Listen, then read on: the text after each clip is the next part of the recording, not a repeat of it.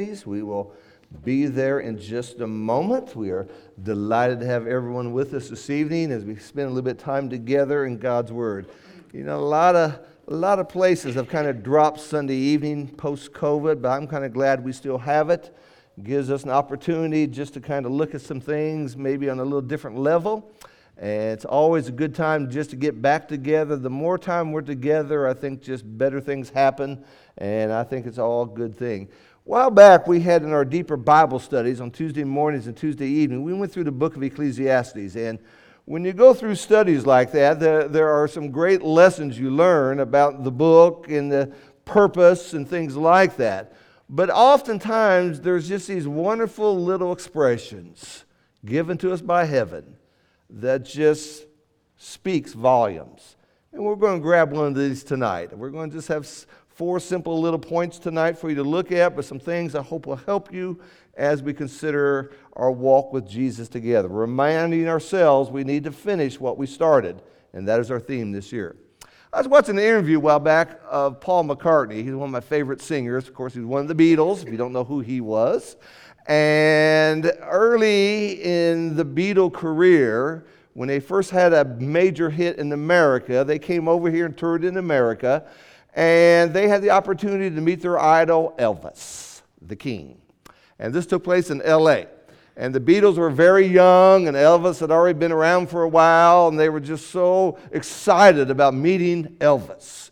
And as McCartney tells the story in this interview, he says Ringo, the drummer of the Beatles, said he distinctly remembers Elvis staying seated the entire conversation, never getting up once, almost a, a position of power. But Paul McCartney says, I remember him opening the door and greeting us in. And what's interesting about that is your memory sometimes through the years just kind of does things to you. I know Debbie and I are at a point in our lives now, it takes two of us to tell the story, and we still don't get it right half the time. You know, that's just how it goes. You know, we'll start, I'll start telling a story about one of our trips, and I'll say, well, in the spring we went. She said, no, it was in the fall. Oh, yeah, in the fall we went over here, and it was on a Thursday. She goes, no, it was a Tuesday. I thought, I really thought I was on this trip, and I, maybe I wasn't, you know. And, and, and memory is a funny thing. There are some things we will never forget.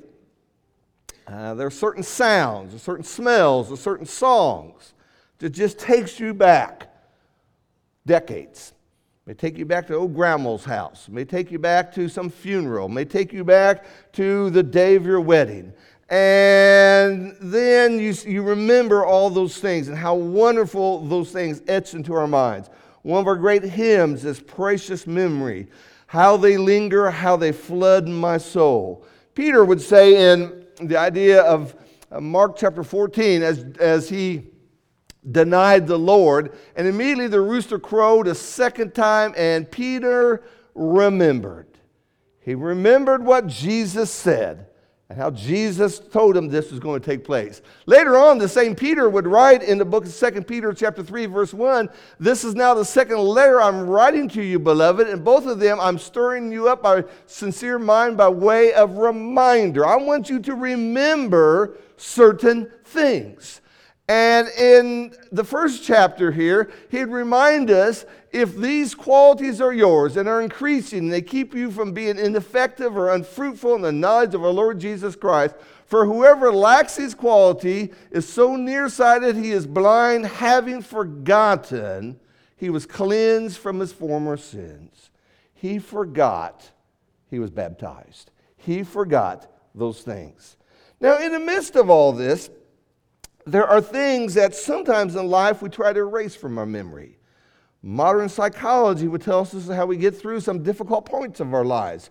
That we should not focus on car accidents and surgeries and hurt feelings and disappointments and all those other things. We should focus upon just the good things in life. You remember the hole in one, but you forget all those one foot putts you missed. You remember the home run, but you forget all the strikeouts you've had. You remember the time that you were the center of the party, but you forget about all the times you were not invited to a party. That's how our modern culture tries to deal with it. There are certain things you should just push out of your mind and not focus upon. Reminds me of the story of the, the uh, founder of the nursing, Clara Barton. And when she first started off, it was kind of not popular for women to be working, especially in the hospital setting. And an editorial person wrote a very scathing rebuke of her. She was invited to a banquet where this editor was, and Clara Barton says, I distinctly remember forgetting that. Well, that's what a lot of people do. But now, when we come to Ecclesiastes chapter 11, we find this phrase, and this is what I want to talk to you about tonight. And what we want to talk about is remembering what we don't want to remember. Solomon saying in chapter 11, verse 8, Indeed, if a man should live many years, let him rejoice in them all, and let him remember the days of darkness, for they will be many. Everything that is to come will be futility. Let him remember the days of darkness. Two things right there stand out. First of all, he did not say the day of darkness, but he uses the plurality, the days of darkness. And then he says there will be many of those things. And that just kind of flies in the face of everything we know. We would think, well, you should forget the days of darkness. They're going to make you sad. If you remember the days you disappointed someone, the days you sinned, days of trouble, that's just going to make you have another bad day. We should remove the days of darkness. But Solomon, in his wisdom from heaven, is telling us no, I want you to remember the days of darkness. And what I'm going to do to you tonight is tell you four reasons why. You remember those days when you had the stomach flu. Oh, how we'd like to forget those days. You're sick at your stomach. You're laying in bed. Every commercial on TV is food. Okay? That just makes you more sick. Every minute seems like a day. It just seems like it's taken forever. You wonder, the thought goes through your mind will I ever feel normal again? Will I ever eat anything other than crackers and jello the rest of my life? And, and, and those moments seem just to, to be so serious, but then once we're past, we forget, and sometimes there's nothing of value comes from any of those. So this evening, let's look at four simple things. Number one, when we think about remembering the days of darkness, there are things we see in the darkness that we never see in the sunshine.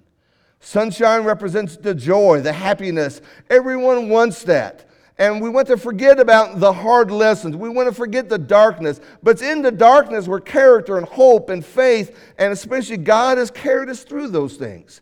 To put a passage on this, if you turn with me in the book of James, if you will, James chapter 1. And we know this verse so well, where James reminds us about the trials and the difficulties of life.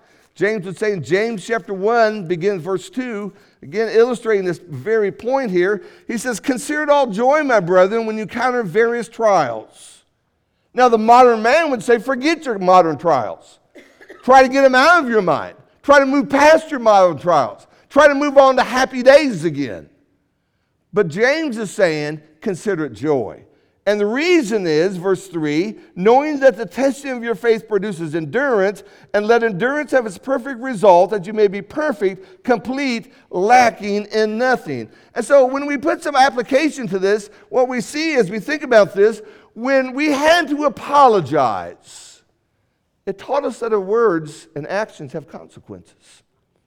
That probably started at home when we had to apologize to a big brother or big sister, or little brother or little sister had to apologize to mom, had to apologize to dad. Later on in life, we realized we had to apologize to other adults. Why? Because we said things we shouldn't have said. We spoke things in anger. We spoke things without pondering, as we talked about our last Wednesday night class.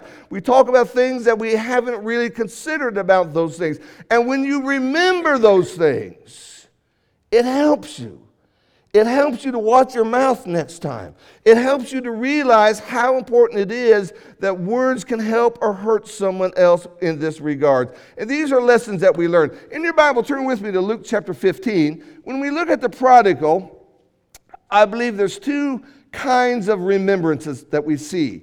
One is obvious here, and one is kind of something we have to kind of dig out just a little bit. But Luke 15, we know the story of the prodigal. He got his money, his inheritance from his father, went off to the far country. He wasted it all. Then he ran out of money. A famine came and he was in dire straits. So he went to work with a Gentile pig farmer feeding the pigs.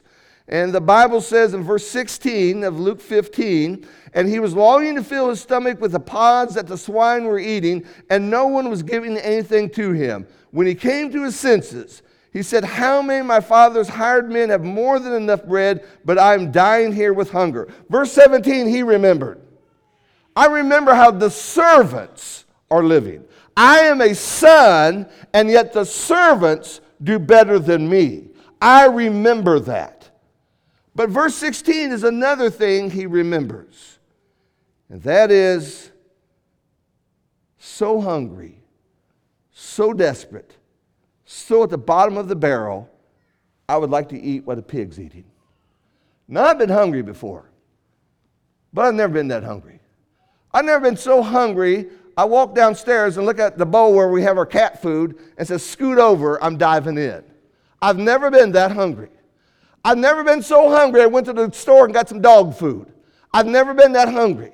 I've never been so hungry I grabbed leaves and just started chewing on them. Here's a man that was so desperate, he was thinking about pig food. And don't you think the next time that little feeling rose up again in his heart, you know what? You don't have to listen to dad. You don't have to live by his rules. You can go out that door and do anything you want to do don't you think that thought came back to his mind? Where did it go last time I did that? The last time it led me to eating pig food. That memory helps us. And so Solomon tells us to remember the days of darkness. There's value in doing that. We also look to this when we when we were wrong, it taught us that we don't know everything. And that's just so true in so many areas of life whether it's just advice, whether it's about doing something, whether it's even about the Bible, that when we thought we had the answers and we realize we don't have the answers, that that memory reminds us that there are times when I just don't know the answer. There is a way that seems right, the Old Testament tells us, but the end is destruction. It seems right, it feels right, it looks right, but it's wrong and I didn't see that. And then there are times when we were helpless and taught that we needed others in our lives. We needed the fellowship of God. We needed the prayers of the saints. We needed other people to be there for us. And then the darkness has taught us the power of prayer and how, pow- and how prayer works and how prayer is powerful, James 5 16 teaches us. So, one of the things that Solomon is saying is, I want you to remember I want you to remember the days of darkness. And I want to just take the foot off the accelerator here for a minute and just think about this. Within this congregation, we've had a lot of funerals lately. Been a lot of funerals within the past year. How quickly we'd like to move past that and forget that. Remember the days of darkness. Within this congregation, there have been those who've gotten divorced, and how painful and hurtful that is. Let's just move past that. Remember the days of darkness. There are those who have gone through some great tragedies in their lives. Remember the days of darkness. We got through COVID. We just wipe our brow and say, glad that's behind us. Never want to think about that again. Remember the days of darkness. Solomon is reminding us that there's things in the darkness we should never forget because they will help us in so many different ways. Second point we're going to look at this evening is that in the days of darkness, we realize and we understand that God is with us. The great Psalms 23, where it talks about verse 4 though I go through the valley of the shadow of death, thou art with me. The sheep were following the shepherd. They did not take a wrong turn. They did not get lost. They were following the shepherd, and following the shepherd put them right through the valley of the shadow of death. Now, with your Bible, turn with me to uh, Matthew chapter 14. Matthew 14, we see a great example of this in the life of Jesus and his disciples. Matthew 14, and we begin verse 22. Matthew 14, verse 22. And immediately he made the disciples get into the boat and go ahead of him to the other side while he sent the multitudes away. Matthew 14, 23. After he sent the multitudes away, he went up to the mountain by himself to pray. When it was evening, he was there alone. So the disciples are in a boat, the multitude went home, Jesus is on the mountain praying. Verse 24, but the boat was already many stadia away from the land, battered by the waves, for the wind was contrary. And in the fourth watch of the night, he came to them walking upon the sea. Why were they in a storm? They took a wrong turn. Why were they in a storm? They disobeyed Jesus. Why were they in a storm? They did something they shouldn't have done. No, they did exactly what Jesus said. Jesus said, Get in the boat and go. They got in the boat and went, and that put them right into a storm. Sometimes doing right puts you in a storm. And so it's in the darkness. So often we see that God is truly with us. In the Old Testament, if you will, turn with me to the book of Psalms, if you will. Psalms chapter 62. Psalms chapter 62. Again, so many great expressions in our Bible bring this out to us. Psalm 62 and in verse 8 Trust in him at all times, O people. Pour out your heart before him. God is a refuge for us. And when you think about a refuge, you think about maybe a, a big rock or cave, and this rock's kind of hanging over, and you can hide under it. Here comes a, you're out there just walking the trails, and here comes a big thunderstorm, and you got to get some shelter. A refuge is what you'd go to. You don't need a refuge in the daylight. You don't need a refuge in the sunshine. You need a refuge in the storm. And what did they find? They found God was there. Others may let you down, but God is there. And our Bible history shows us this seas that were parted, prison doors that were opened, mouths of lions that were shut, the enemy scattering in fear, and the people of God rescued and saved and delivered. And so remember the days of darkness. For others in this assembly, it may be the health issue. Going to yet another doctor appointment, yet another procedure, yet another test more and more and more and more I do this, the deeper and bigger the problem seems to be. And you, and you just want to get past this. Why can't things get back to normal? We say, why can't I just get beyond this? Solomon tells us, remember the days of darkness. In Psalm chapter 34 now, Psalm chapter 34, and in verse 17 verse 18. Psalms 34. Verse 17, verse 18. The righteous cry, and the Lord hears and delivers them out of all their troubles. The Lord is near to the brokenhearted. He saves those who are crushed in spirit. So remember the days of darkness. We go on to another point here. Remember that the darkness, the darkness will make us useful for helping other people. In your New Testaments, turn with me to the book of Second Corinthians. And this is really how the Apostle Paul brings this out. 2 Corinthians chapter 1, and then we're going to jump to chapter 7. 2 Corinthians chapter 1, he talks about the comfort of God. 2 Corinthians chapter 1, he says, begin in verse 3, 2 Corinthians 1, verse 3 Blessed be the God and Father of our Lord Jesus Christ, the Father of mercies and God of all comfort, who comforts us in our affliction so we may be able to comfort all those who are in any affliction with the comfort with which we ourselves are comforted by God. For just as the sufferings of Christ are ours in abundance, so also the comfort is abundant through Christ.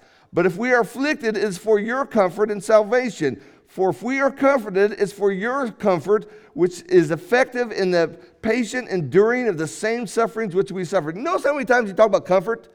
Comfort. God comforted us, we comfort you. And again, one thing darkness helps us it helps you to help me when you've had your darkness. It helps me to help you when you have your darkness. Oh, I've been there. I know what works. Oh, I've been there. I know what doesn't work. Try this. Now, having said that, go to chapter 7 now. He began the chapter by talking about how God comforted him and how God was there to do all these great things. But now he says in verse 5 of chapter 7 But even when we came into Macedonia, our flesh had no rest. We were afflicted on every side, conflicts without, fears within. And right there you might say, Well, time out. Where's all your comfort? You said God comforted you. Now you have troubles outside, troubles inside. Read on here. But God, who comforts the depressed, comforted us by the coming of Titus And not only by his coming, but also by the comfort with which he was comforted in you, as he reported to us your longing, your mourning, your zeal for me, so that I rejoiced even more. How did God help me? Did he take away the problem? No, he didn't. He sent me a brother in Christ. He sent me a brother with good news about your faith. Knowing how you're doing comforted me. And again, what this reminds us of is a great lesson of being able to help one another when they are discouraged with certain things. In your Bibles, look at the book of Philippians now, Philippians chapter 4. Philippians chapter 4, and let's look at verse 5. Philippians 4, verse 5. Here the apostle says, Let your gentle spirit be known to all men, the Lord is near. The Lord is near. I believe it was Bette Midler who had this song years ago from a distance and talked about God from a distance. And she talked about how God sees the planet from a distance, all these things. it's kind of a cute little song, but it's so biblically inaccurate because God's not at a distance. God's not so far away, He doesn't know what's going through your heart. God's not so far away, He cannot help you. God's not so far away that He's removed. He's not at a distance. God is near. And so, what Solomon tells us is remember the days of darkness. Don't let that defeat you. Don't let that destroy your faith, as Jason talked about this morning. But what that should do for us, it brings lessons to our lives. It helps us to be able to help other people. And then finally, what it does for us, by remembering the days of darkness, it helps us to count our blessings. That God has been good to us, and that through the darkness there is sunshine, and that there are things I can see that will help us. And so, not all life is sunshine. There are car accidents, there are surgeries. There's times we have to apologize. There's times we're blamed for something we didn't do. The darkness can really be dark, but remembering God is with you, remembering the darkness can make such a change in our lives. I use this little poem when I teach the book of Job. It says, I walked a mile with pleasure she chatted all the way, but left me none the better for all she had to say. I walked a mile with sorrow, and never a word said she, but oh, the things I learned from her when sorrow walked with me. And so, what an interesting passage. How it flies in the face of our culture today, just to remove all bad thoughts just, just get rid of anything that, that was negative in your life. Only focus on the positive. Only focus upon the sunshine. And there's that statement in Ecclesiastes remember. Remember the days of darkness. There's going to be a lot of them. And if you remember them, it ought to help you be better. It'll help you be stronger. It'll help you to help other people. And so that's our thoughts for this evening. Again, it gives us some things to really contemplate and to realize in all of our lives, We've had some darkness. Some of that darkness was sin. That's why we needed Jesus. Some of that darkness is because we let people down and, and, and it hurt. Some of that darkness was by our mistakes. Some of that darkness just came about because we live in this planet. Things such as sickness and disease and different things happen to us. But when we focus on those things, we think about those things, sprinkled all through there is God. God who's with us, God who's going to help us, God is going to see us on the other side. That's what's so remarkable about these things. At Gene Churchman's funeral, so many of you were there. I referred to that passage in Revelation 22, verse 4, where we will see his face. We will see his face. What a powerful thought that is. And I think once we get to the other side, it won't matter. You know, you know, sometimes when I fly and there's somebody at the airport to pick me up, you know, the first question they ask, well, how's your flight? How's your flight?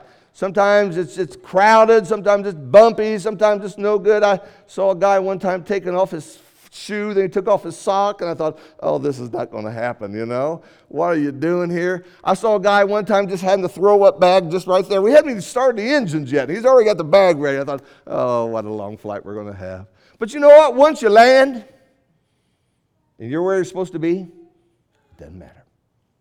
It doesn't matter. Doesn't matter if it's bumpy, doesn't matter if it's crowded, doesn't matter if I have the throw up guy beside me, doesn't matter if I have the guy with the stinky feet beside me, doesn't matter because now I'm where I'm supposed to be. And that's the only thing that matters. And so lessons like this remind us of that. Our society will hold on to the darkness and nothing good comes out of this, or our society will forget the darkness and nothing good comes out of that either. No lessons learned. When we put the two together, we see, okay, there, there are some things I see that was hard in my life.